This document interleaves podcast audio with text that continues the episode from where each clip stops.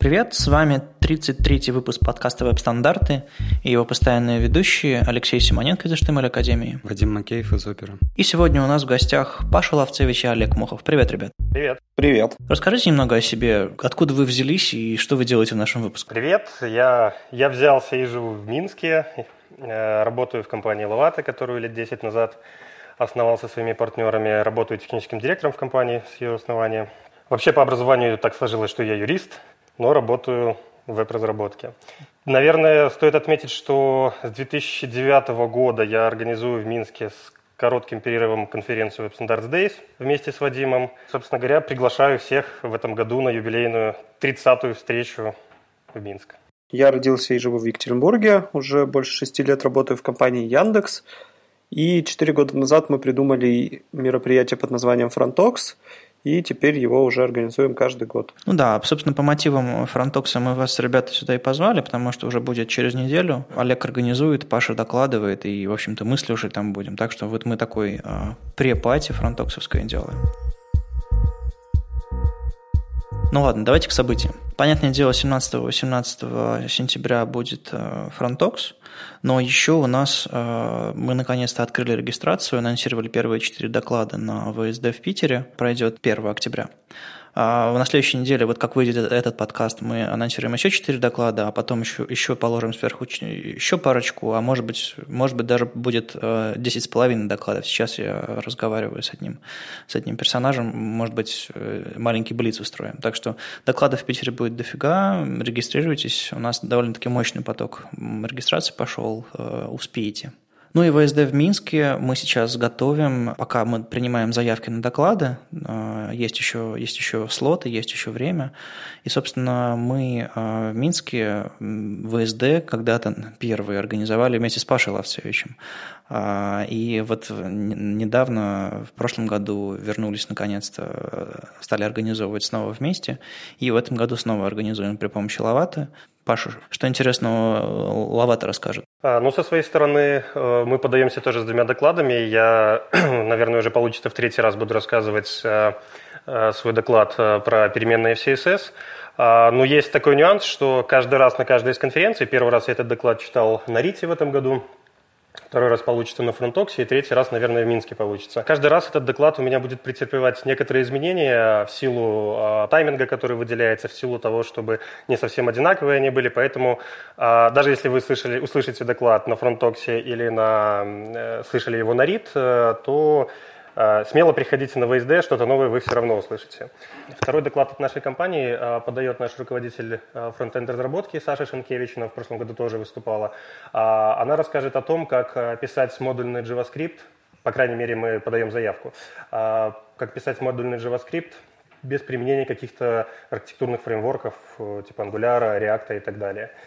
Так что доклад у нее тоже достаточно интересный. Надеюсь, пробьемся, и вы его услышите. Ну, как и в прошлом году, у нас э, в этом году есть возможность э, провести конференцию на два дня, поэтому если мы соберем достаточно докладов интересных, мы, мы сделаем два. Ну, посмотрим, как, как пойдет. Поэтому, если там стесняетесь, не уверены, смелее, мы ваши идеи всегда сможем развить до полноценных докладов. Мы так много раз делали.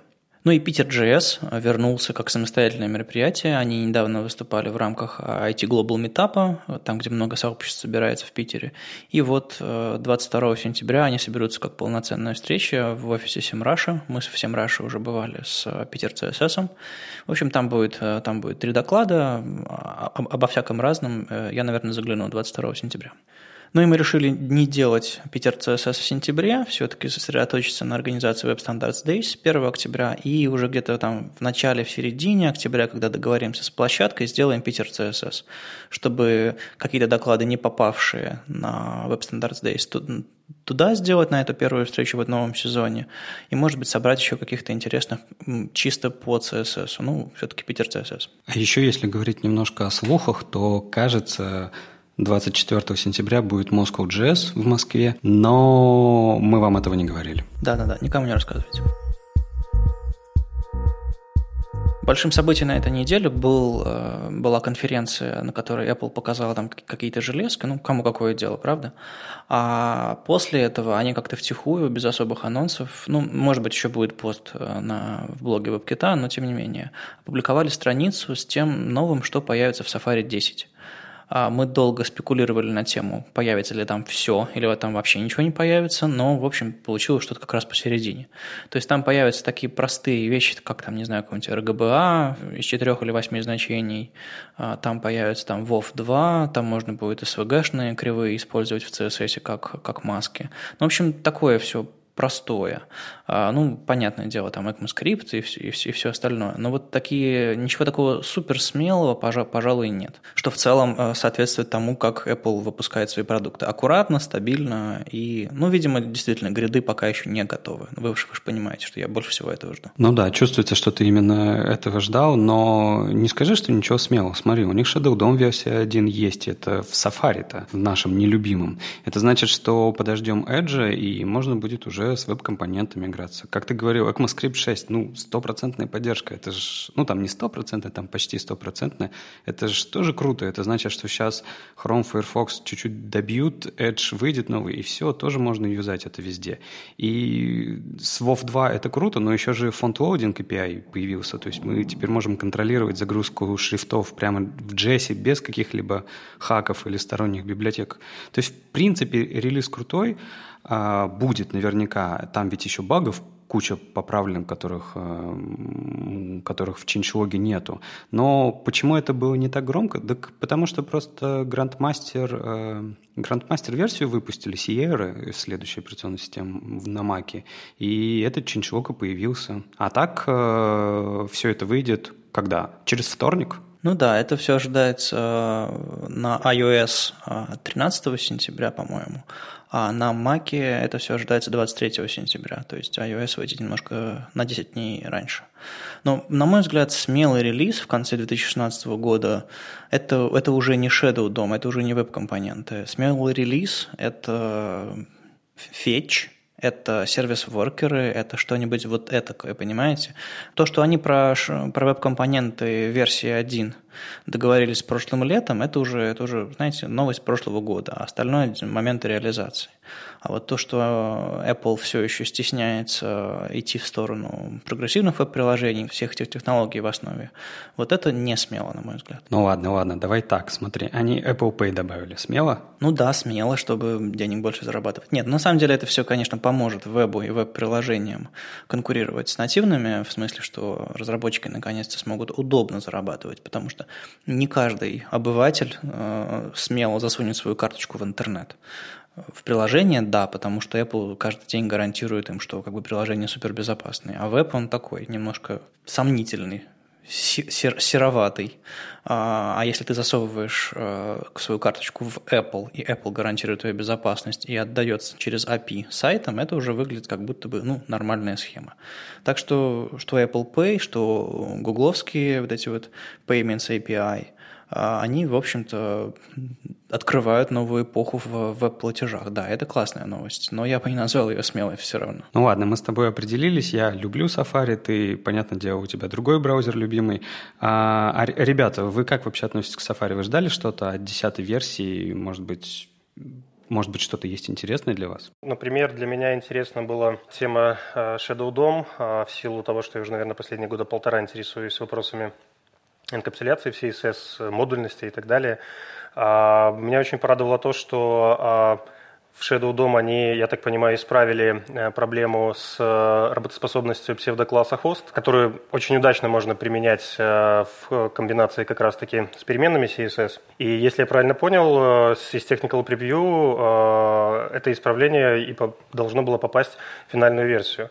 А, меня очень порадовало то, что наконец-то Safari запилили WoW во второй версии, потому что теперь у нас, по сути, остался только нежизнеспособный Internet Explorer. Ну и я думаю, что в Safari iOS тоже подтянется, и, в принципе, мы получим а, на всех а, браузерах, на всех платформах один лучший, наверное, на сегодняшний момент формат шрифтов в вебе. Я полностью согласен с Пашей. Меня, конечно же, еще, безусловно, порадовала CSP, потому что Э, у нас в компании в последнее время это А одно из обязательных требований к новым сервисам и CSP 2.0 это, конечно, здорово. Расскажи вкратце, если можешь, а, какие вот новинки в CSP 2.0 а, вот прям, прям очень хочется, вкусные какие? Для этого надо открыть спецификацию, конечно же. Просто до конца не помню что есть, по-моему, Unsafe Eval в CSP 2.0 появился. Меня в, CSP волнует момент, когда Unsafe Inline, когда ты инлайнишь стили, допустим, на страницу или инлайнишь скрипты.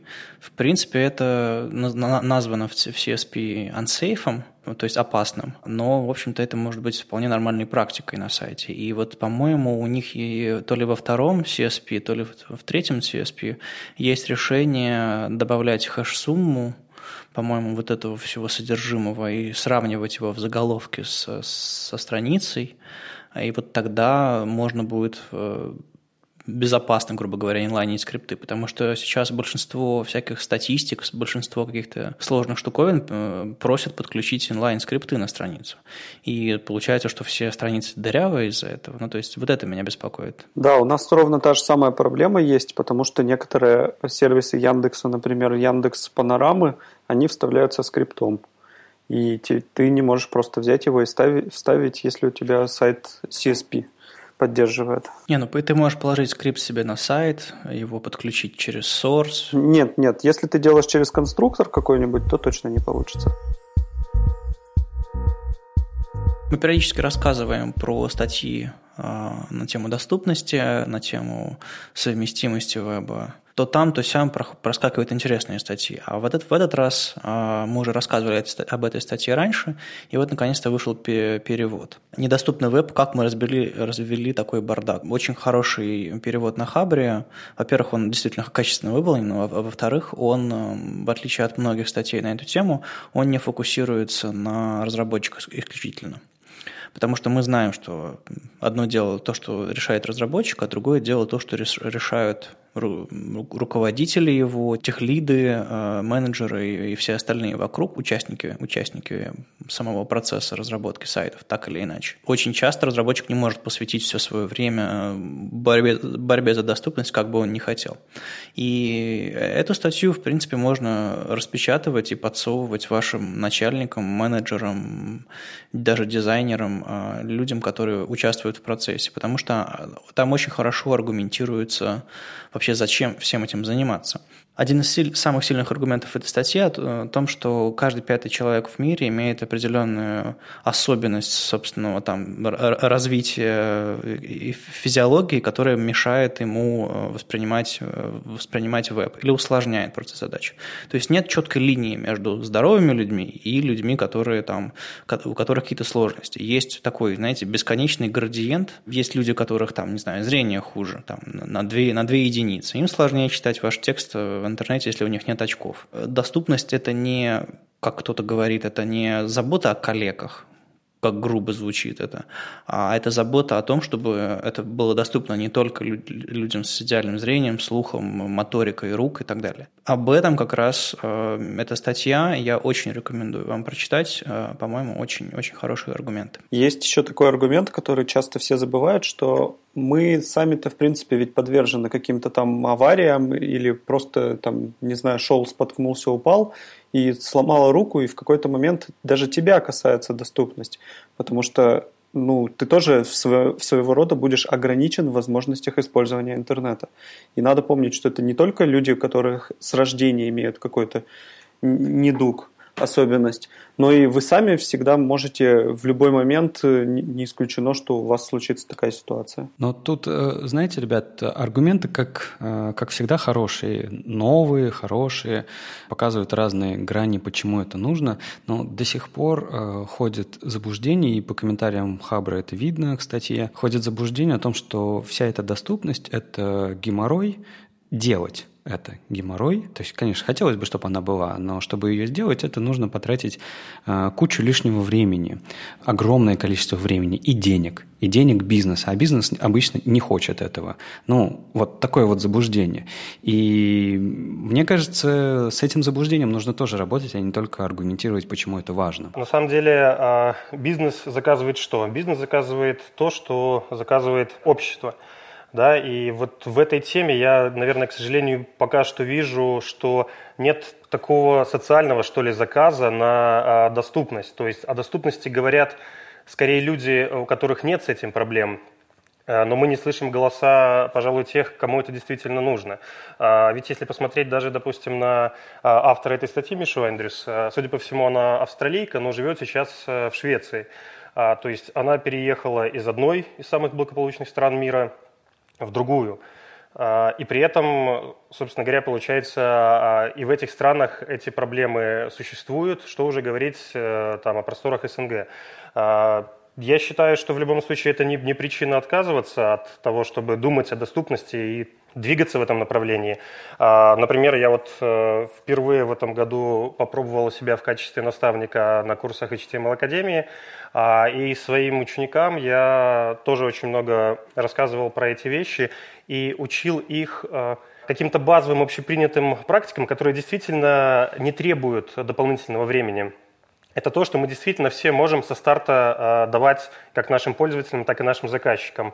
Э, но все же позволю себе не согласиться с тем, что если действительно говорить о более серьезном подходе, он все же требует э, каких-то дополнительных инвестиций, и здесь уже вступают в силу коммерческие интересы. Будь то это непосредственный заказчик, будь то это субподрядчик или так далее, всегда идет торг. Э, всегда идет торг, и в этом торге э, доступность, к сожалению, проигрывает. Поэтому, в моем понимании, нужен социальный заказ, тогда и бизнес будет заказывать доступность. Я вот в прошлом году был на конференции Frontiers, и там был доклад как раз про это, э, когда он объясняет, как в других странах этот социальный заказ появился. На самом деле ни для кого не секрет, что у них просто есть закон, который обязывает все сайты быть доступными. И фирмы, которые эти сайты выпускают, могут, получить, могут быть засужены, если их сайт не будет доступен. Возможно, нам надо просто взять и повторить в наших странах этот опыт и ввести такой закон, по которому сайты обязаны быть доступными. Ты знаешь, Олег, я хотел бы здесь, наверное, сказать то, что, допустим, ну, в Штатах есть там всем известный Section 108, по-моему, если я не ошибаюсь. Но даже в комментариях э, на Хабрик этой статьи идет обсуждение того, что законы есть, но они, возможно, не работают так, как э, должны были бы работать э, вот в твоем понимании, в твоем видении. Не привлекается каждый разработчик, который, или каждый заказчик, который заказал некий проект, не обеспечив его доступностью.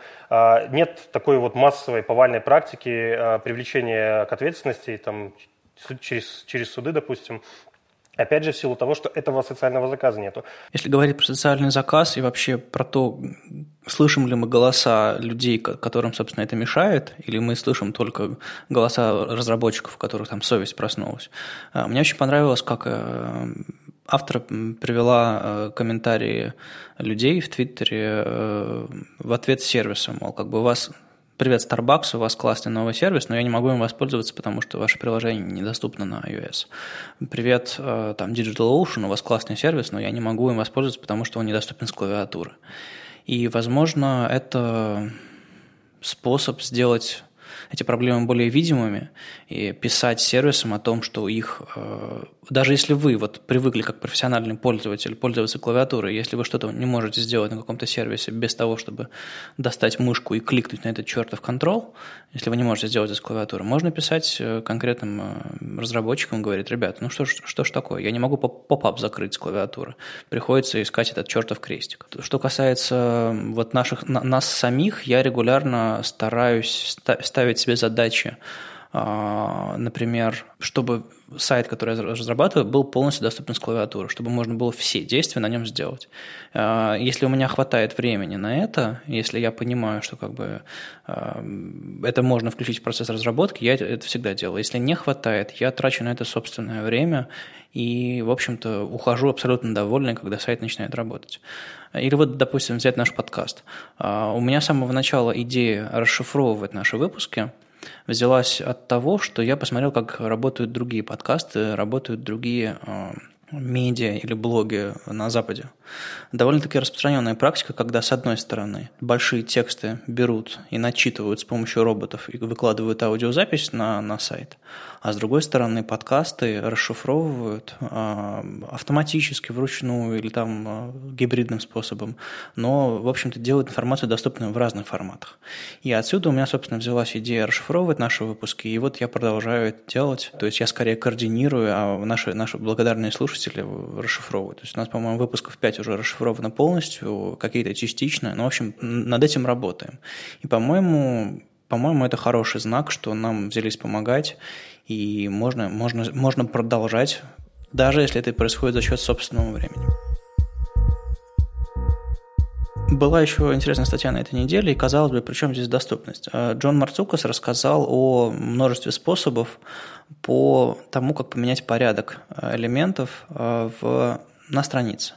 И там э, описываются самые банальные вещи. Самый старый способ поменять порядок элементов, который я помню, это сделать float right, и они тогда начнут плыть с правого краю. Там, конечно, еще direction есть, потом, понятное дело, flexbox order, а потом начинаются всякие трансформы, э, там отражаем в одну сторону, а потом отражаем в другую сторону. В общем, довольно-таки интересно. И правда, список, список, по-моему, полный. Я не смог придумать ни одного способа, кроме, кроме перечисленных. То есть там и гриды есть, и все, все на свете. А вы, ребята, узнали что-то новое из этого списка? Что-то вас удивило? Ну, меня удивил способ э, Direction. Я, честно говоря, так из статьи не понял э, все же, в каком порядке э, элементы будут доступны, например, через, через экранные читалки, потому как, ну, в моем понимании, это некий хак скорее потому что это свойство все же не, не просто для смены направления элементов в потоке, а направлено в целом на изменение интерфейса э, с точки зрения э, направленности письма конкретного языка.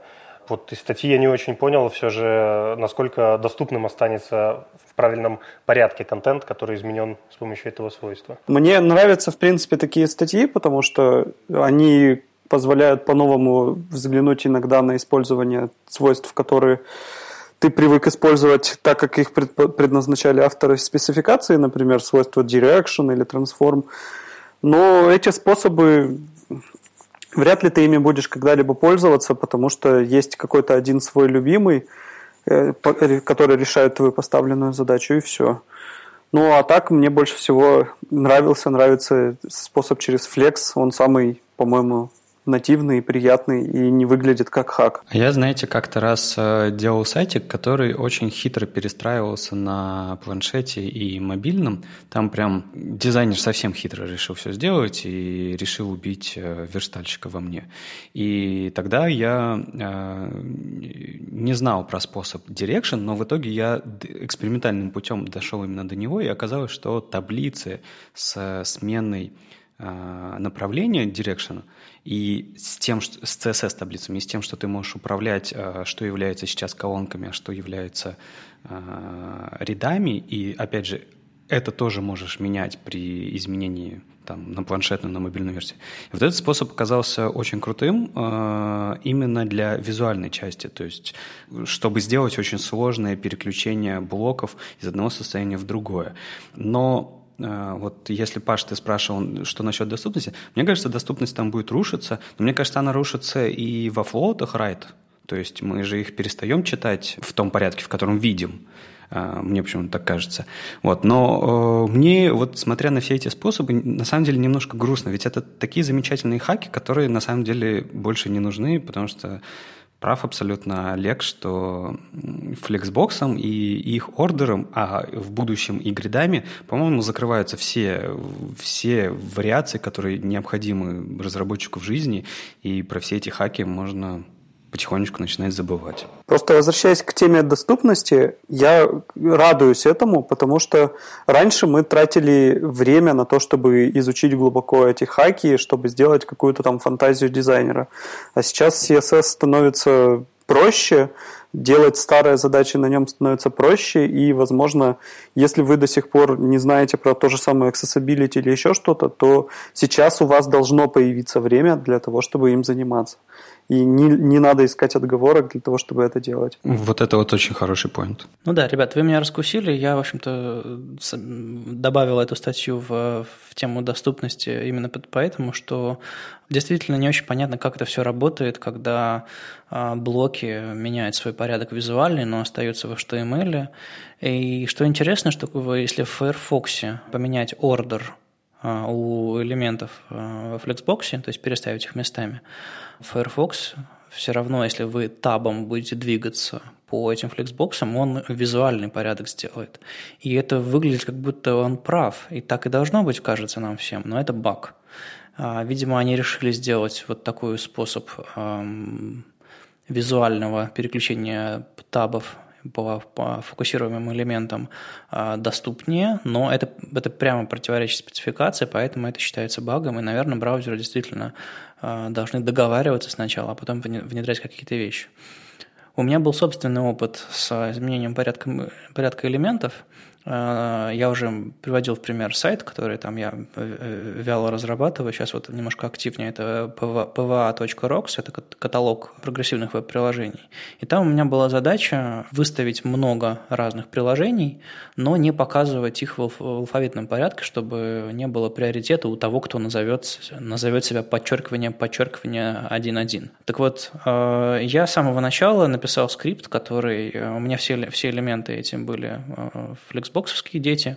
Я написал скрипт, который э, быстренько расставляет им ордер свойства и э, они все перемешиваются при каждой загрузке. И в итоге э, все было хорошо, перемешивалось довольно быстро, потому что никакого дома, э, никаких перестановок внутри HTML не было, визуальная перестановка была вообще моментальная и классная. Но я пришел к тому, что если табом передвигаться по этим ссылкам, а каждый, каждая ссылка на сайт, ну, в общем-то, там элемент anchor, то э, если вы это делаете в экранной читалке, то у вас все в порядке, в принципе. Вы получаете алфавитный порядок, ну и, в общем, да, задача немножко не работает, но все равно, не проблема. Но если вы используете клавиатуру и смотрите на экран, то у вас э, таб начинает прыгать сверху экрана, вниз экрана, потом в центр, потом влево, вправо. В общем-то, вы получаете абсолютное безумие. И в итоге я пришел к тому, что я все-таки переставляю ноды с помощью JavaScript, и в итоге э, список перемешан не только для визуальных пользователей, но и для пользователей, которые читают сайт. То есть они, э, приходя в начало списка, получают именно случайный э, сайт, а не тот, который начинается с буквы А. И еще я сделал такую вещь, я начал хранить в Session Storage э, этот список. Э, мне тут намекнули на GitHub, что если ты перешел на один сайт, посмотрел на него и сходил обратно, то ты получаешь перемешанный список снова. И в итоге я храню порядок в Session Storage, применяю его, и заходя один раз, вы получаете фиксированный порядок. Я к тому, что э, перемешивание действительно может быть, с одной стороны, решать какие-то задачи э, и быть вполне нормальным, даже, без, не дум, даже если вы не думаете о доступности, а иногда оно может приводить вот к таким интерфейсным сложностям. Э, поэтому внимательно думайте о том, как, и вы переставляете порядок элементов. И, пожалуй, сейчас решения нет. Вот это вот, вот это вот баг в Firefox, когда он визуальный порядок, по визуальному порядку передвигается табом. Это, с одной стороны, баг, но, с другой стороны, мне кажется, это здесь есть место тому, чтобы спецификацию улучшить, потому что, мне кажется, что-то в этом баге есть полезное.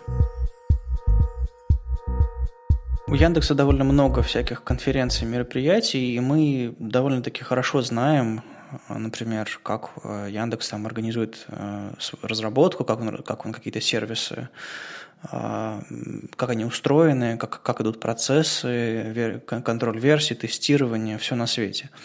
А от Mail.ru от этого, в этом смысле слышно гораздо меньше. Но вот э, у них, конечно, были там собственные конференции, технофорумы, еще что-то такое. Они регулярно приглашают к себе всякие метапы выступают сами с докладами, но этого гораздо-гораздо меньше.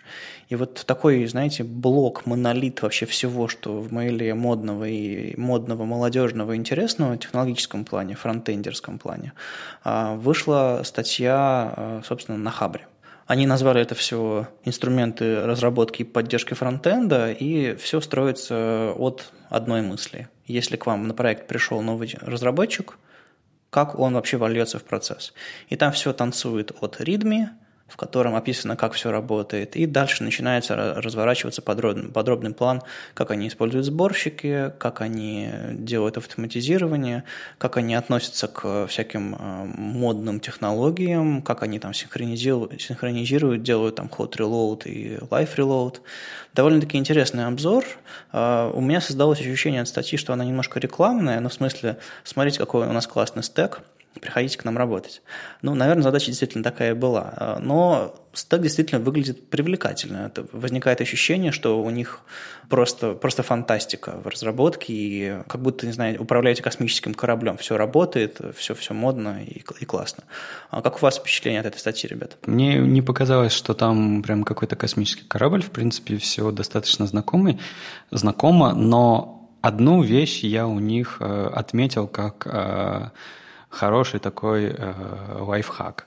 Это в разделе про запуск они рассказали о том, что если у них э, опция для запуска не документирована в readme MD, то ее нету и в скрипте запуска. То есть, видимо, у них как-то скрипт запуска парсит readme и смотрит, есть там опции или нет.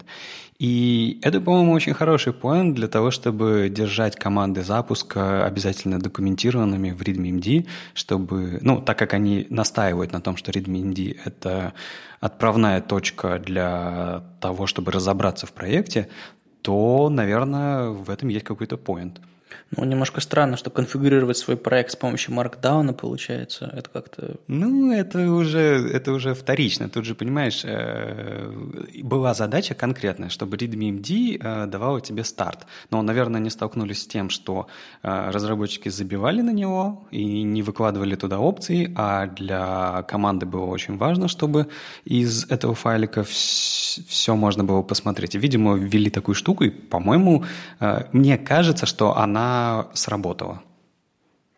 Ну, но я тут спекулирую, я, конечно, не знаю. Олег, а как у тебя впечатление, насколько модный и интересный стек у мейла э, на фронтенде? Хороший модный стек.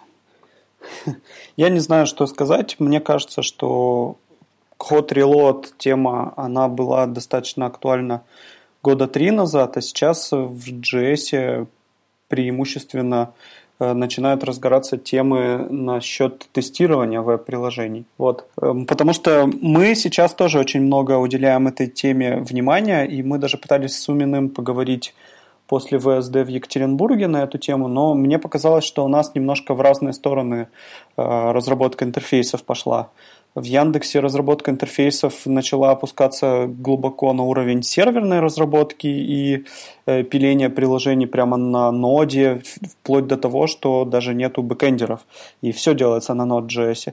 И, соответственно, даже администрирование сервисов теперь делается силами разработчиков. И тесты для нас это уже ну, как бы не блажь, а необходимость. Вот. Одно из открытий, даже не открытие, а того, что мы в последнее время очень активно внедряем на наших сервисах, это тестирование скриншотами. Я думаю, вы давно уже слышали про них, а мы вот начали наконец-то их внедрять.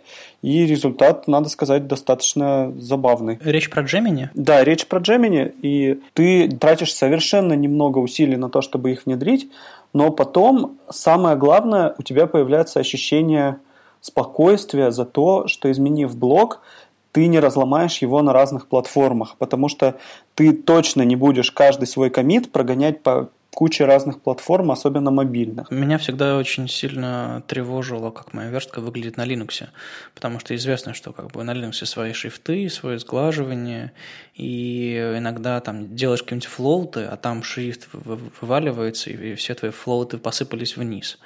А, и частенько у меня бывало такое, что, мол, верстка нормально выглядит, а потом где-нибудь на Linux. Но никогда руки тестировать не доходили. А тут как раз вот визуальное тестирование регрессии, оно как раз, по-моему, решает эту задачу. Да, Вадим, ты, кстати, круто, что про это сказал. У нас ровно та же самая история была, но только про шрифты на Windows, потому что у нас же все разработчики интерфейсов на MacBook сидят, а в нем сглаживание шрифтов отличается от Windows. И Gemini тесты – это один из способов просто посмотреть на свою верстку на Windows регулярно. И да, действительно, мы обнаруживали проблемы с подгрузкой шрифтов на Windows. Они совсем не так отображаются, как на macOS. Меня всегда этот, этот момент забавлял и заставлял задуматься. Ведь если разработчик сидит на платформе, на другой платформе, чем большинство пользователей, которые пользуются этим сервисом, ну, потому что, не знаю, можно же четко посчитать, сколько пользователей Windows, допустим, пользуются каким-то сервисом, который ты разрабатываешь. А ты сидишь на Mac и знать не знаешь, как, как сервис выглядит на Windows.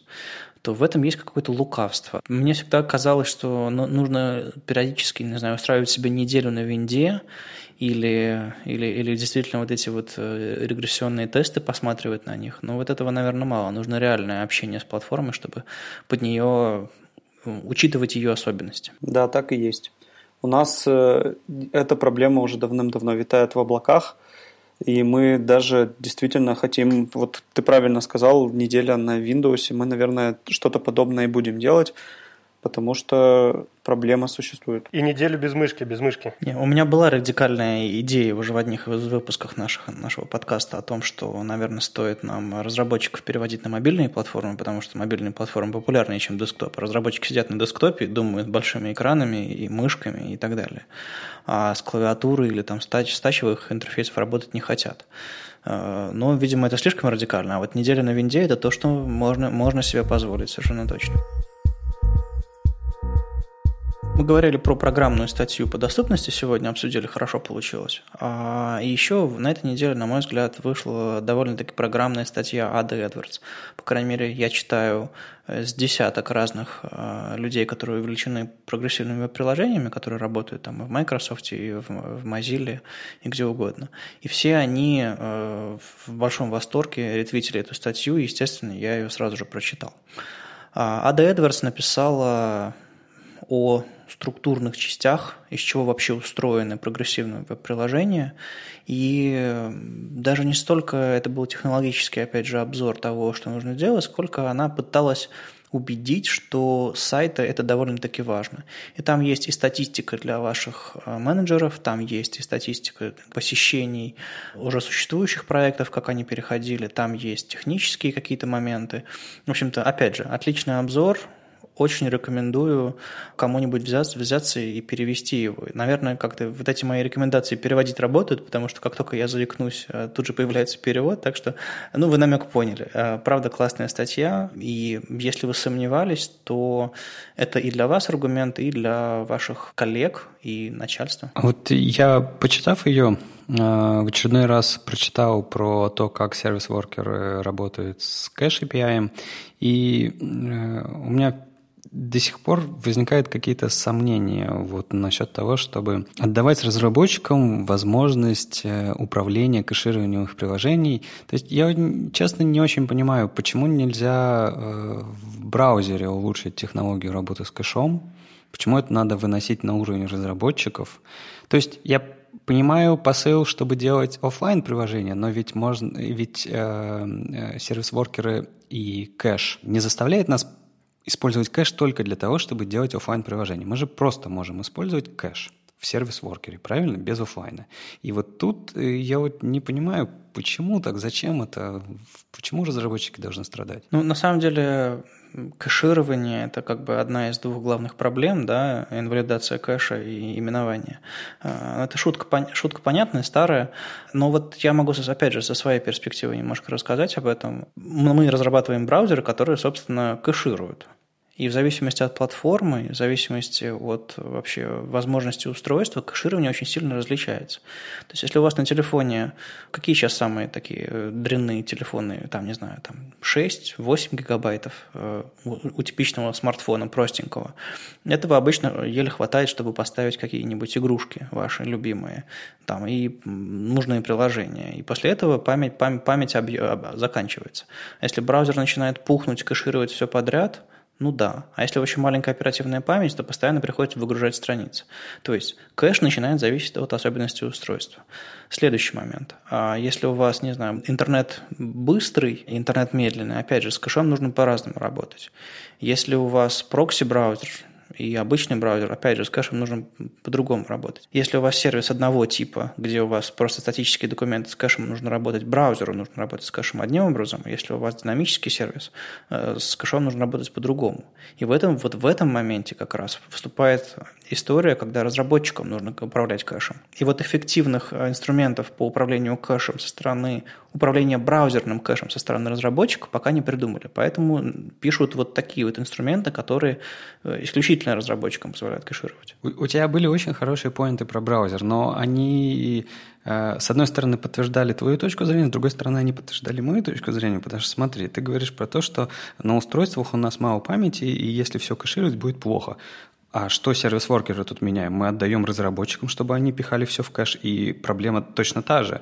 Э, разработчики будут пихать все в кэш, а кэша-то мало. Э, как им это определять? Но я скорее говорил о том, что кэш – это очень тонкая история. Опять же, с нашим браузером отдельная история. Раньше Opera была известна как браузер, который э, ты переходишь назад, а он вообще не перезагружает, а показывает предыдущую версию страницы. Потом мы перешли на Chromium, поведение с кэшем немножко изменилось. Мы пытались реализовывать э, вот, вот тот самый старый кэш из Opera, получилось, но в итоге мы поняли, что как бы оно не, не сильно таки работает вот таким образом. Моя точка зрения скорее сводится к тому, что кэш – это очень сложная штука, и, наверное, стоит его отдать вот такой низкоуровневый разработчикам, чтобы они уже пытались понять, что им нужно делать. А, любой веб-технологией, мне кажется, даже, даже любым CSS можно убить насмерть все. И пользователя, его браузер, его батарейку в телефоне, и все, что на свете. Выстрелить в ногу есть тысячи способов. А, но это не способ запрещать инструменты. И надо просто рассказывать о том, как кэшировать нормально, а не запрещать э, работу с кэшем. Мне кажется, ты в этом месте пытаешься вместе с Apple говорить, мол, как бы зачем нам такие серьезные инструменты, если у нас есть AppCache? Не, не, не, не совсем так. Ты, меня, меня пугает просто одна мысль. Ты вот говоришь э, правильную вещь, что нужно дать разработчикам больше возможностей работы с кэшом, чтобы они, э, умные разработчики, могли делать хорошие сервисы. Но не все разработчики такие классные. И меня вот, знаешь, ты противопоставляешь, вот есть команда разработчиков, которые делают веб-сайтики, давайте пускай они будут заниматься нетворкингом, нетворкингом против команды ребят, которые работают в браузере, пишут нативный код, э, занимаются нетворкингом, там, я не знаю, 10 лет, и, наверное, собаку съели на кэше. А, и вот я, мне кажется, что ребята из браузера уж точно лучше знают, как работать с кэшом, окей, не для конкретного сайта, а в целом, чем вот конкретные ребята. Я согласен, что какой-нибудь Guardian или еще кто-нибудь, кто выпустит PWA-приложение с использованием кэша, сделает это отлично. Но ведь есть а, огромное как, как это говорят, есть нижний интернет, да, и там огромное количество людей, которые, возможно, сделают не так хорошо, и, может быть, такой низкоуровневый API э, это не так хорошо. Я не знаю, меня вот это немножко пугает. Может, надо просто попробовать. Ну, смотри, есть простой, мне кажется, закон чисел, когда ты сравниваешь порядки. Вот у нас есть энное количество устройств телефонов, энное количество браузеров, энное количество сетевых условий, и это все оказывает влияние на кэш. А сейчас давай сравним число вот этих неизвестных или число меняющихся условий с количеством сайтов. И мне кажется, даже если сайты разбить на группы, все равно получится очень большое, очень большое количество этих сайтов. А если по-хорошему на группы разбивать не стоит, и каждому сайту нужна своя стратегия по кэшированию, то у нас получается, если сравнивать количество сайтов с количеством браузеров и там, с количеством условий, лучше, конечно, нам настраивать конкретные сайты, а не пытаться догадаться, как, как какому сайту какой кэш нужен. Браузеры не отказываются от задачи решать вопрос с кэшем, на мой взгляд, ну и, по крайней мере, то, что я вижу. Тот же самый Chrome, в зависимости от сетевых условий, в зависимости от каких-то там э, возможностей устройства, они даже спеки нарушают. Э, у них есть такая вещь, как э, браузер interventions, то есть вмешательство браузера в, в работу спек.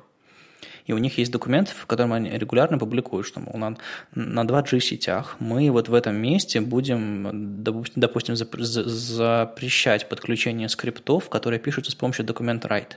То есть совсем недавно они об этом рассказали. А если уж они спеки нарушают, в зависимости от сетевых условий, естественно, они с кэшем тоже работают нормально.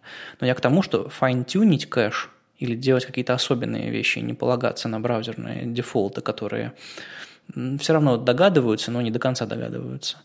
А, нужно и нужно уметь. А, как я уже много раз говорил про спеки, про всякие такие дела, а, суть веба, суть веб-технологий так, такова, что по-хорошему разработчик сделал что-то простое, оно должно просто заработать. Как, как подключение шрифтов, там еще что-то такое. Не нужно городить э, технологии, фреймворки, библиотеки вокруг. Но если хочется файн-тюнить, у тебя должны быть эти возможности. Недавно была замечательная статья, странно, что она не подпала в подборку, перевод четыре вида утечек памяти в JavaScript и как с ними бороться. Мне кажется, что помимо инструментов типа кэширования и управления garbage коллектором, нужно еще и понимать, э, как работает язык и как его исполняют интерпретаторы языка. И вот эта статья, она, во-первых, в принципе, рассказывает о каких-то таких базовых конструкциях, которые ты можешь, не задумываясь, использовать и не знать, что у тебя это ведет к, увеличению памяти, которое твое приложение использует. А во-вторых, там очень отличная вторая половина статьи про профилирование, когда можно обнаружить в своем приложении эти самые утечки. Вот, я рекомендую ее. Да, мы писали о переводе, который был на Хабре на этой неделе, но тут, смотрите, одна другая интересная история, что у нас ведь сервис-воркер и вообще любой воркер – это отдельный поток. И вот никаких статей или вообще идей на тему того, насколько текут эти сервис-воркеры, насколько эффективно браузер ими управляет и как их вообще можно отлаживать, я пока не видел. По-моему, по-моему, это еще довольно-таки нехоженная территория. Так что, да, понятно, мы заработаем, мы работаем с кэшем, мы э, работаем с сетью, но вот как это все отлаживать эффективно, пока еще инструменты, по-моему, не дошли до этого. Вот точно, наверняка они там текут ужасно, просто ужасно, из-за этого мой хром постоянно падает. Вот наверняка. У меня, кстати, есть история на этот счет про модные технологии. Мы совсем недавно на одном из сервисов внедрили то, что сейчас называется HTTP Hints, по-моему. Ну, то есть это теги, которые подсказывают браузеру, какие страницы, скорее всего, будут, загру... будут загружены пользователем и куда он пойдет. Это вот э, э, prefetch и prerender. И я в какой-то момент стал замечать, что браузер не отрабатывает эти теги, то есть он не пререндерит страницы. Я написал в Твиттер Джейку Арчибальду, он, соответственно, редиректнул меня на Григорика, и где-то там через десятые руки объяснения того, что же я действительно хочу, я попал на замечательную вкладку в Хроме, в которой показывается, загрузилась ли страница по заголовку пререндер, и если она не загрузилась, то почему она не загрузилась. И там очень часто попадается что-то типа memory limit э, и так далее. То есть я пытался потом у Григорика узнать, какие у них действительно ограничения, но так ничего и не нашел. Хотя это еще более простая, чем сервис-воркеры вещь. Это просто тег, который подсказывает браузеру. Но по всех руководствах по, по этим по, по пререндерам говорится, что это очень такая хрупкая штука, и заставляя браузера пререндерить вообще каждую следующую страницу, вы очень сильно, вы по сути открываете новую вкладку в браузере для этого пререндера, поэтому с этим нужно быть очень-очень осторожным.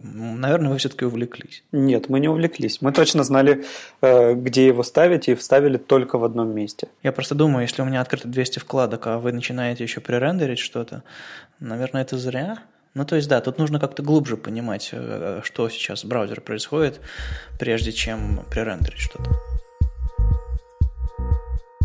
Паш, а скажи, как у вас там э, с новыми модными технологиями? Вот мы сейчас немножко говорим про прогрессивные веб-приложения. А, там, насколько вы пробовали что-то подобное у себя применять? Потому что, ну вот, кэширование – это довольно-таки полезная штука офлайн. А, везде ли у вас там HTTPS? Как в эту сторону двигаетесь? Ну, в последнее время нам довелось работать с э, комплексными проектами, которые предполагают э, покрытие разных платформ, в том числе и мобильных.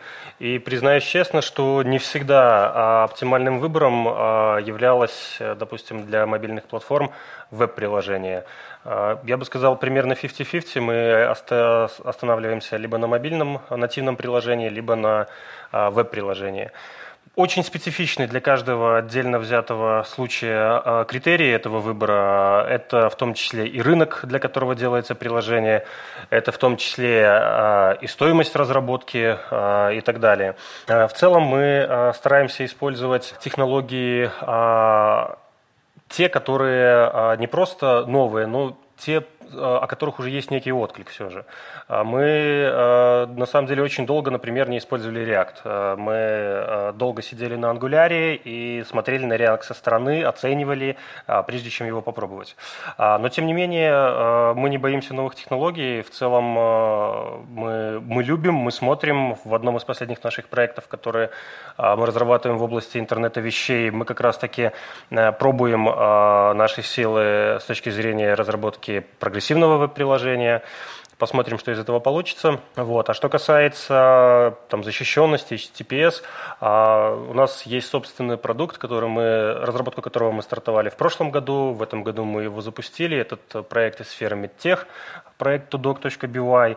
А, вот там мы думаем, серьезно думаем о вопросах безопасности в силу того, что э, этот проект э, подразумевает работу с персональными данными, с медицинскими данными пациентов.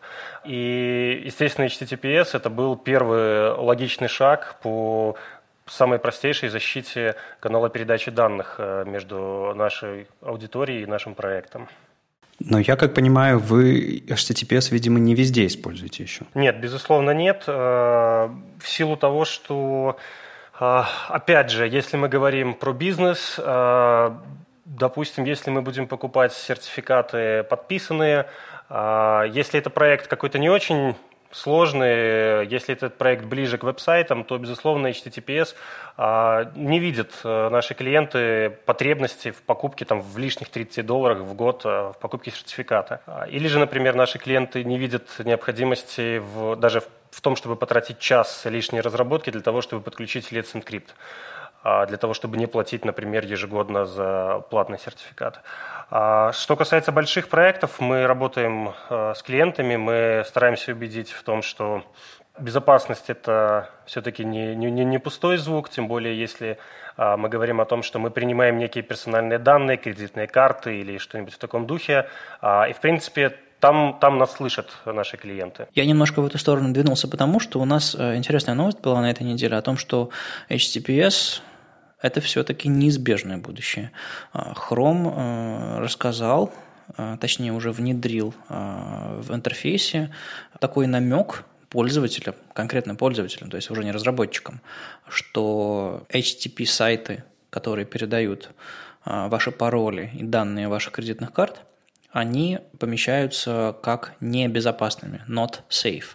И в итоге э, пользователь, видя вот это вот not safe на вашем сайте – хотя у вас там, не знаю, в подвале стоит какой-нибудь сертификат или там какой-нибудь замочек стоит, который говорит о том, что ваш сайт безопасен. Но нет, это так не работает.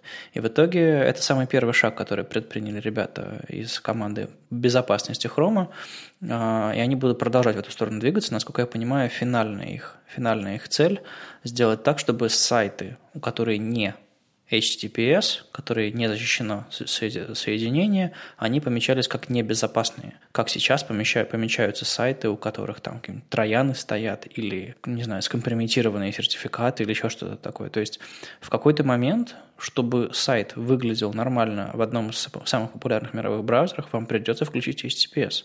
И вот об этом сейчас уже точно совершенно стоит думать, потому что э, это планы, насколько я понимаю, январские, то есть в следующем январе а, Chrome собирается уже показывать в стабильном браузере на HTTP сайтах уведомления о, о том, что сайт небезопасный в определенных ситуациях.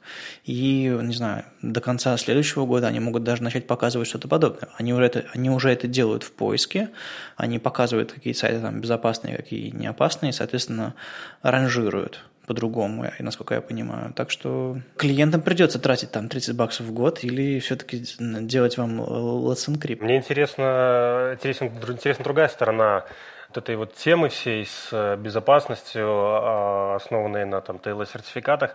А мне очень интересно, как будет себя вести Google в этой ситуации, когда а, на уровне пиринга, национального пиринга в какой-нибудь стране, таких примеров уже, например, в СНГ есть несколько, когда происходит подмена корневого сертификата, как будет Google в, такой случае, в таком случае себя вести? Какими он будет считать эти сайты? Безопа- смог ли себя обезопасить пользователь? И смог ли разработчик обезопасить своего пользователя пользователя его данные или нет. Не, ну мы же понимаем, что HTTPS безопасен настолько, насколько безопасен следующий сертификат корневой а, в, этой, в этой цепочке. И получается, что да, мы можем поставить под сомнение вообще самые, самые присамые корневые сертификаты. А, но тут, тут скорее вопрос о том, чтобы... Тут, скорее всего, рассматривается типичный кейс. Ты на Wi-Fi в интернет-кафе, рядом с тобой сидит такой же улыбающийся кадр и пьет кофе, но на самом деле он сидит и там снифит э, твой трафик и получает данные твоего пароля и кредитных карт. Просто, насколько я понимаю, компания Google хочет, чтобы пользователи знали о том, что их трафик который они сейчас отправляют, небезопасен. И они говорят правду. А уж разбираться в какие там корневые сертификаты и кем они подписаны, да, это, это интересный вопрос. Да, об этом стоит говорить, но это, по-моему, немножко другой вопрос. Я лишь замечу, что сейчас уже, по-моему, некоторые сайты, некоторые браузеры показывают предупреждение, когда ты пытаешься ввести пароль на HTTP сайтах. Ну вот я не замечал ничего подобного. А, у меня периодически возникают вопросы уже у самого на каком протоколе сейчас находится сайт, и движение в сторону HTTPS на важных сайтах я совершенно точно вижу. То есть тот, тот же самый э, ВКонтакт вот, до своего редизайна позволял пользоваться сайтом э, и по HTTP, и по HTTPS. А сейчас только HTTPS насильно. И это, по-моему, правильное движение. И мне, мне кажется, совершенно точно стоит это делать. Я сам, когда запускаю всякие маленькие сайтики, ничего не значащие, на которых лежит один индекс HTML, вообще ничего не происходит, и уж тем более никакой передачи данных, я все равно стараюсь так, что, сделать так, чтобы там был какой-нибудь HTTPS, э, и все было нормально и готово к будущему.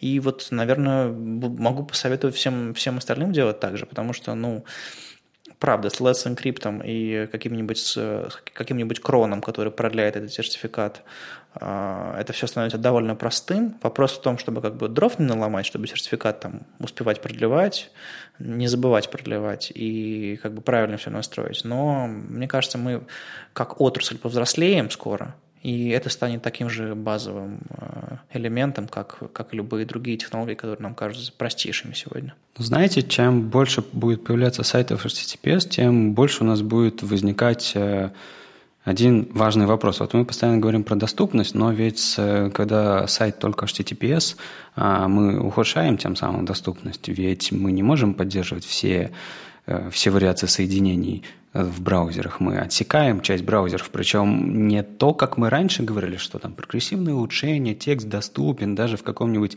IE5, если вы зайдете сейчас на HTTP сайт, вы сможете прочитать контент, скорее всего. А с HTTPS сайтами это не так. И вот тут больше, большой вопрос, э, что же делать? Ну, я, пожалуй, не эксперт в сетевой безопасности, я только я это маску настройки нашел. А, но это точно дискуссия, которую стоит открывать. То есть мы э, откусили небольшой кусочек рынка, как браузер Opera, тем, что мы, в отличие от Chrome, продолжаем поддерживать, обновлять наш браузер на Windows XP, допустим. То есть уже никто не помнит, что такое Windows XP, и никто им всерьез не пользуется, ведь да. Но вот э, я, мы обсуждали уже в прошлом выпуске мои дилетантские попытки настроить э, сертификаты, и действительно какие-то старые браузеры на старых машинах не увидят сайта, который я делаю. И как это все определять и редиректить на уровне сервера, вот это надо, нужно, правда, подумать. Потому что самым очевидным решением, на первый взгляд, кажется, что типа редиректить весь э, трафик там, с 80-го порта на 443 там, на HTTPS, и как бы и все. По-хорошему нужно, конечно, определять, может ли браузер прочитать все эти ваши супер сертификаты и подписи, и только потом редиректить, и только потом уже насильно заставлять смотреть на ваш шифрованный трафик. Так что если вы знаете интересные способы разграничить старые браузеры от новых в этом смысле, пожалуйста, поделитесь с нами или давайте вместе подумаем, потому что, правда, доступность веба – это довольно интересно. И если вы можете сегодня открыть самый первый сайт – который Тим Бернс-Ли выложил в интернет, значит, значит мы что-то правильно делаем. И, наверное, нам не стоит э, выплескивать э, ребенка вместе с водой в случае с HTTPS. Мы должны найти способ э, поддерживать старые браузеры и старые страницы. А, на прошлой неделе появилась еще интересная новость от разработчиков браузера Edge, которые а, обрадовали всех разработчиков, кто интересуется снова темой а, переменных в CSS. Грег Уитворд поделился информацией о том, что наконец-то эта фича взята в разработку в следующую версию Edge. Я немножко расстроился по этому поводу, потому что мне пришлось поменять пару, доклад... пару слайдов для моего доклада на фронтоксе, но тема в любом случае очень классная.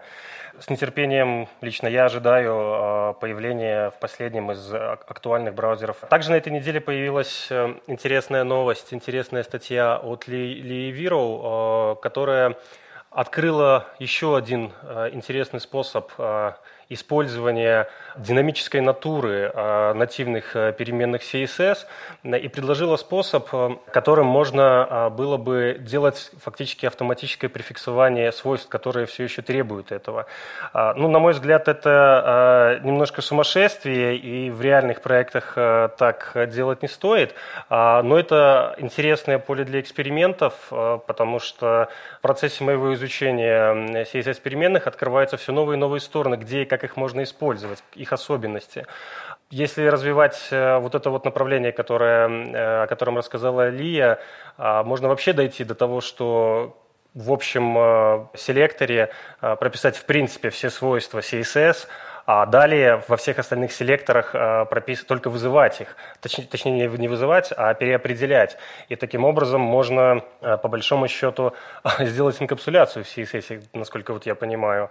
Ну, интересно, но, но это не то, что не то, как стоит использовать переменные, на мой взгляд. Но это очень классный способ, демонстрирующий их вообще силу. То есть, по сути, это миксины такие, которые вы можете в, динамически в CSS определять, а потом переопределять на, на конкретных элементах. То есть, мы, мне кажется, мало кто до конца понимает, даже, даже вот э, люди, которые там делают доклады, даже, даже люди, которые пишут спецификации, по-моему, до конца не понимают, к чему это в итоге приведет а, нашу отрасль, ну, вообще работу с CSS, когда у нас получатся какие-то динамические переменные и там, динамические свойства а, работать прямо в рантайме.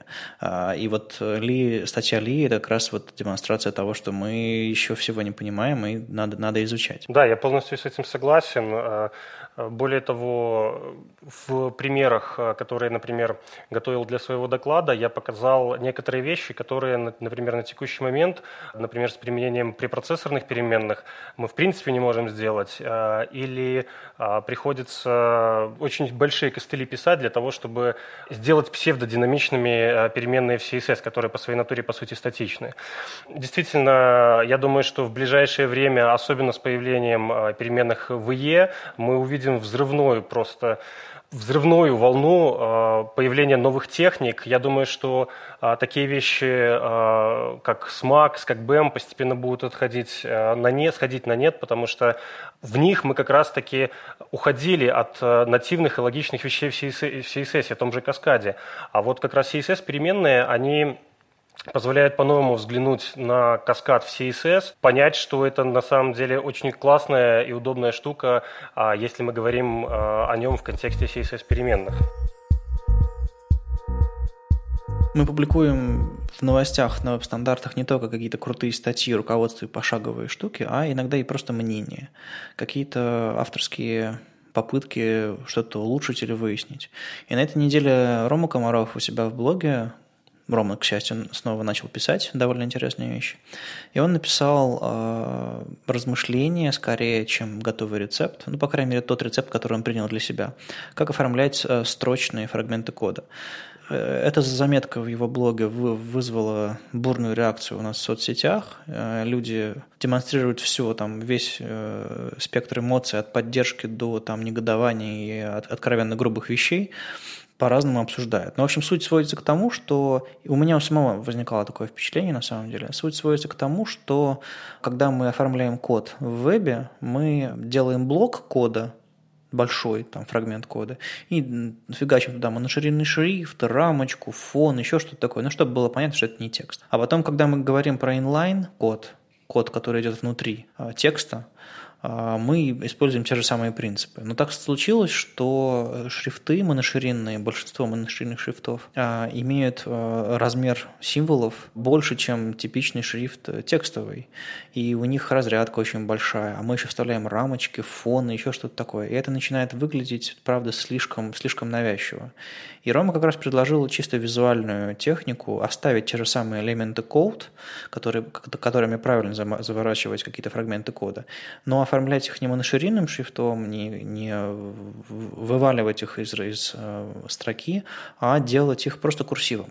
И на самом деле, если почитать техническую литературу, а не литературу именно, которую для веба, потому что она немножко наследует принципы, которые мы используем, визуальные принципы, которые мы используем в вебе, а почитать старую техническую литературу. Там очень многие термины как раз и заключаются в, в курсив. То есть они оформляются курсивом. А, и для этого на самом деле существует элемент I, что интересно.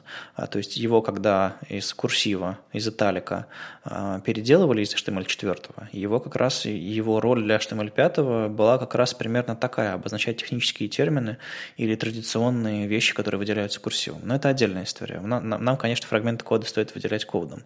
И вот Ром предложил, чтобы это все гармонично и хорошо выглядело, делать простой курсив, наверное, можно делать какую-то разрядку, еще что-то такое, ну, чтобы фрагменты кода лучше читались.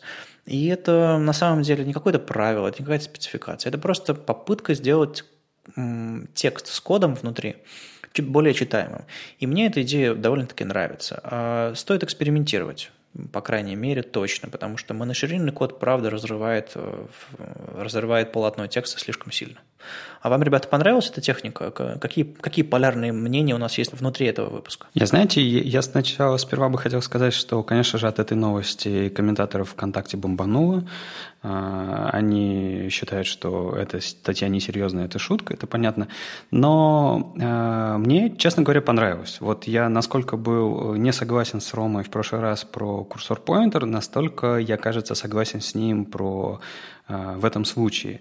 И мне кажется, тут очень огромную роль играет именно шрифт, потому что у Ромы в блоге э, италик шрифт, который он подобрал для того, чтобы показывать код, он очень красивый. Вот у него в тексте написано фон стайл италик, и это выглядит чертовски красиво. Я не понимаю, как можно говорить, что это невозможно прочитать. Это какой-то снобизм. Я поддержу Лешу. Мне тоже очень понравилась э, поднятая тема и аргументы Ромы в этом вопросе. Точно так же я не вижу, а, что могло бы не понравиться в подобном оформлении.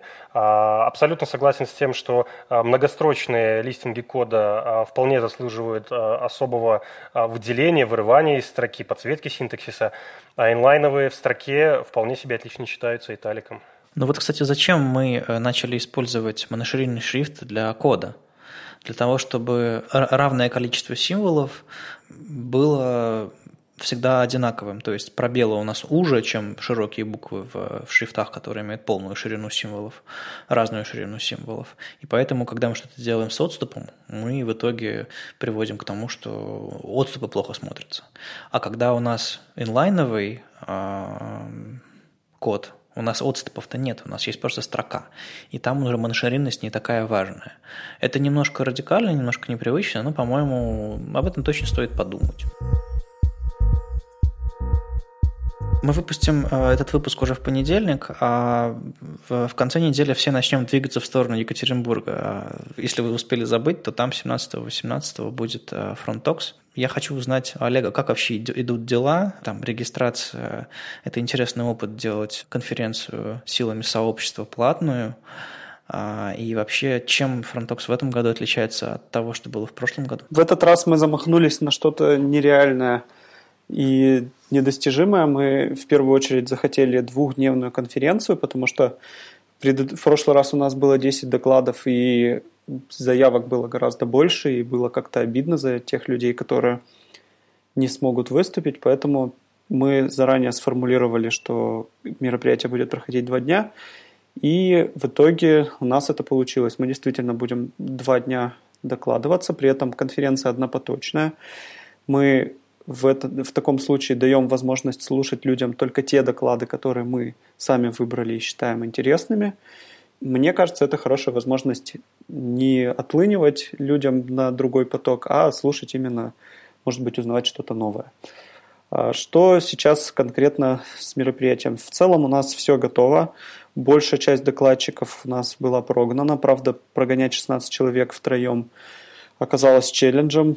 По времени это очень растянулось у нас. Мы начали где-то в середине июля, и вот сейчас э, до сих пор прогоняем некоторых из ребят.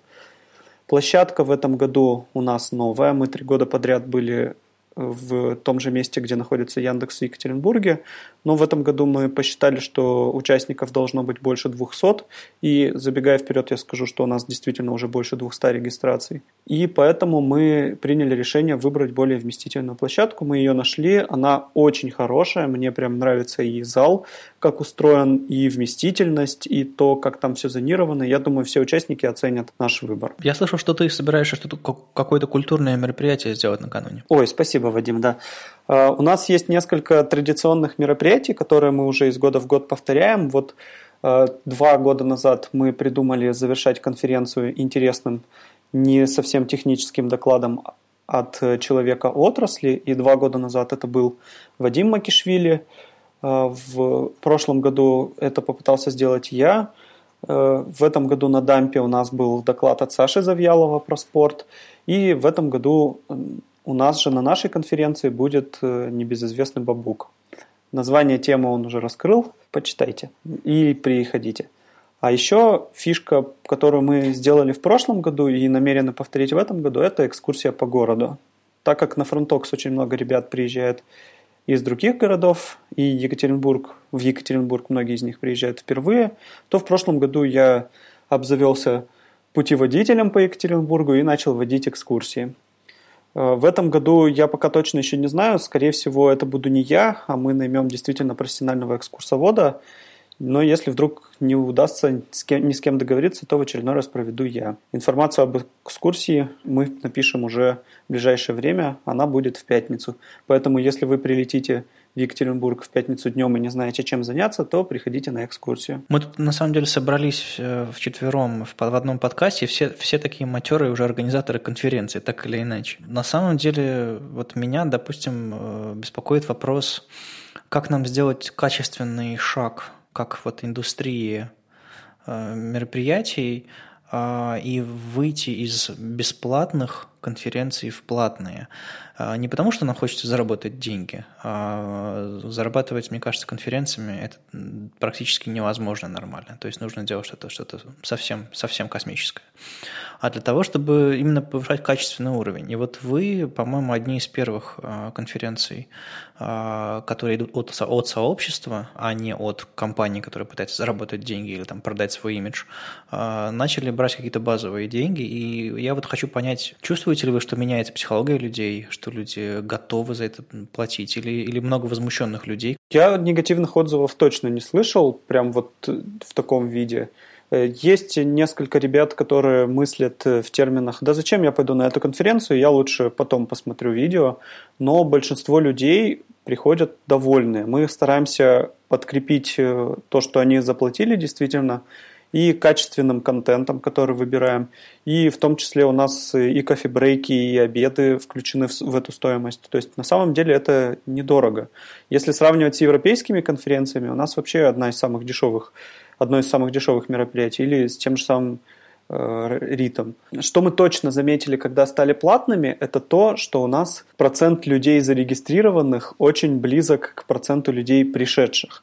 Потому что на бесплатное мероприятие регистрируется там 200 человек, приходит около 100. А на платные мероприятия, если зарегистрируется 200 человек, то приходит около 190 человек. То есть очень высокая конверсия людей. Там не бывает случайных прохожих, не бывает людей, которые мимо проходили. Они все замотивированы. И кажется, деньги брать правильно. Ну вот это вот спорный вопрос. Я тоже вижу эту цифру во время организации конференции. Это магическое число там 50-60%. И это действительно работает как на больших конференциях, типа Web Standards Days, там, когда, когда приходит 400 человек, значит, зарегистрировались 800 а когда там на метап Питер CSS приходит, там, не знаю, 70, значит, зарегистрировались 150. Ну, то есть примерно так это и работает. Просто мне э, немножко не нравится идея фильтровать людей, которые приходят. То есть Яндекс на каких-то своих конференциях, когда большое количество желающих прийти, оно фильтрует, то есть типа отфильтровывает всяких контент-менеджеров, всяких там SEOшников, всяких там рекрутеров. Понятное дело, потому что как бы им это не интересно. Но с другой стороны, у меня есть ощущение, что конференции должны быть открыты вообще для всех чем бы ты ни занимался. А может быть, ты SEOшник, который хочет бросить все это к чертовой матери и заняться версткой наконец. заплатить деньги, значит, ты, скорее всего, уверен, что на этой конференции ты что-то получишь. И, наверное, на этой конференции соберутся профессионалы. Но если ты не можешь заплатить деньги, значит, ты, либо у тебя их нет, либо ты не уверен, что ты хочешь за это платить. Все равно нужно людей на такие спускать. Наверное, я веду к тому, что не нужно нам терять бесплатные мероприятия. Это совершенно точно. А вот большие конференции, на мой взгляд, должны немножко менять психологию людей и обзаводиться минимальной платой за вход, чтобы а, просто качество улучшалось. А, потому что у нас многие крупные конференции по качеству происходящего похожи на какие-то локальные метапы. И это, это не очень хорошо. Мне кажется, можно делать лучше. Вадим, ну, если ты SEOшник и хочешь переквалифицироваться, ты всегда можешь начать смотреть видео, потому что, несмотря на то, что конференции платные, они всегда выкладывают видео в общий доступ. Это и применимо к российским конференциям, и применимо к зарубежным конференциям. Поэтому ты тут немножечко лукавишь. А я уже считаю, что вот именно выбор посещать конференцию, он а, создан с каким-то профессиональным развитием. Он не для новичков, а для тех, кто действительно хочет прокачаться. И в первую очередь на конференцию приходят не, не, не столько за докладами, сколько за общением с э, профессионалами отрасли. Тут нет единого мнения, будет ли тебе самому приятно прийти с теми, кто пришел на эту конференцию за бесплатно и являются такими же SEOшниками, как и ты. А у меня еще один неудобный вопрос, наверное, на этот раз к Паше. А, ну, не то, что неудобно, просто такой дискуссионный немножко. А скажи, зачем вот вам, как компании Лавата, и вот тебе, как э, Павлу Лавцевичу, там, основателю компании, организовывать и участвовать в ВСД? Вот. И можешь ли ты порекомендовать другим компаниям, объяснить другим руководителям, не просто разработчикам, зачем такими вещами заниматься? Те, кто меня давно знают, знают, что в эту сферу я пришел как раз-таки через верстку, как и многие, в принципе, наверное, нашего поколения – разработчики. А, значит, э, и в свое время, как раз-таки вот в 2007 году, когда мы с тобой познакомились, я помню, мы тогда еще без моего участия, я был совсем новичок в, в нашей песочнице, как мы ее называем, веб-стандарты, а, прошла первая открытая встреча в Питере, а, и я тогда приехав, познакомившись с вами воочию, вот вспоминая сейчас, я предложил провести мероприятие в Минске. Почему? А, потому что, ну, это еще такой далекий 2007 год, э, веб-стандарты, борьба, война за веб-стандарты была в самом разгаре, и мы, например, как работодатель, а, еще молодой на тот момент работодатель, а, мы были очень заинтересованы в поиске качественных кадров, для которых э, вот веб-стандарты на тот момент были не пустым звуком. И одним из таких решений для себя мы увидели возможность как-то а, помогать становлению а, этой отрасли а, локально в нашей стране.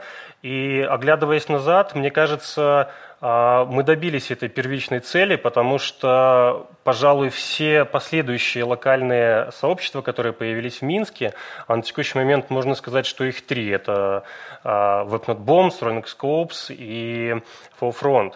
Как минимум, а, мне кажется, двое из трех этих сообществ, их появление является прямым следствием того, что когда-то их лидеры приняли участие в качестве участников, в качестве докладчиков, как раз-таки в конференции веб-стандарты, и двинули эту тему дальше самостоятельно, и сосуществуют сейчас параллельно с конференцией веб-стандарты, проводят свои мероприятия. Э, и в целом, как мне кажется, вот на просторах СНГ э, фронтенд сообщества в Минске достаточно сильное, даже по сравнению с какими-то большими городами, как, например, Киев и Москва, не в обиду будет им сказано. Я всячески рекомендую в любом случае э, любым компаниям, связанным с IT, проводить мероприятия а, для повышения уровня, уровня HR рынка, уровня заказчиков на рынке там, и так далее. То есть любое такое мероприятие призвано просто поднять планку качества работы. Поэтому мы а, все, все, все наши вложения, все наши инвестиции в это мероприятие многократно окупились, и а, мы очень рады, что приложили руку к веб-стандартам, к Web Standards Days, и намерены продолжать поддерживать э, это мероприятие так долго, как сможем. На этом будем завершать наш выпуск. Это был 33-й выпуск подкаста «Веб-стандарты» и его постоянные ведущие Алексей Симоненко из HTML Академии. Вадим Макеев из Оперы. И сегодня у нас в гостях были э, Олег Мохов и Паша Лавцевич. Следующий выпуск мы будем записывать скорее всего, в Екатеринбурге. Попробуем поймать кого-нибудь из докладчиков, что, о, о чем-нибудь интересном поговорить. Но посмотрим, что из этого получится. Вот на, на Frontend Union пришлось записываться вдвоем. Ну а так, услышимся на следующей неделе. До связи. Пока. Пока. Пока-пока.